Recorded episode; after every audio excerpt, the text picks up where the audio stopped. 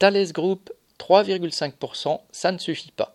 Cela fait plusieurs jeudis, temps fort de la mobilisation sur les salaires, que, à l'appel de l'intersyndicale CGT, CFDT, CGC, les salariés de tous les sites en France font entendre leurs revendications. L'annonce de 3,5% d'augmentation a fait réagir toutes les catégories de salariés, ouvriers, techniciens, ingénieurs.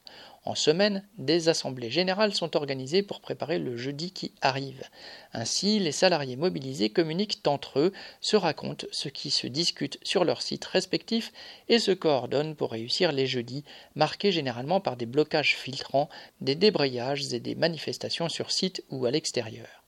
À Gennevilliers, dans les Hauts-de-Seine, 400 salariés ont débrayé jeudi 3 février.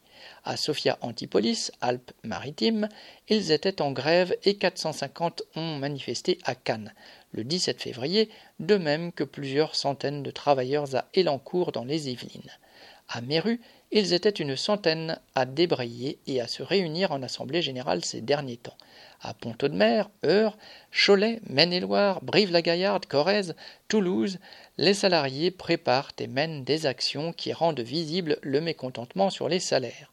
À Vélizy, Villacoublay, Yvelines, cela fait deux jeudis que les salariés des trois sites du secteur se retrouvent à 200 en assemblée générale, puis débrayent et manifestent dans la foulée. Des ouvriers aux ingénieurs en passant par les bureaux, il n'est pas question de rester spectateur. La journée du jeudi 17 février avait été préparée dans les ateliers en discutant. Une centaine de travailleurs sont passés à un moment ou un autre bloquer la zone dès 6h30.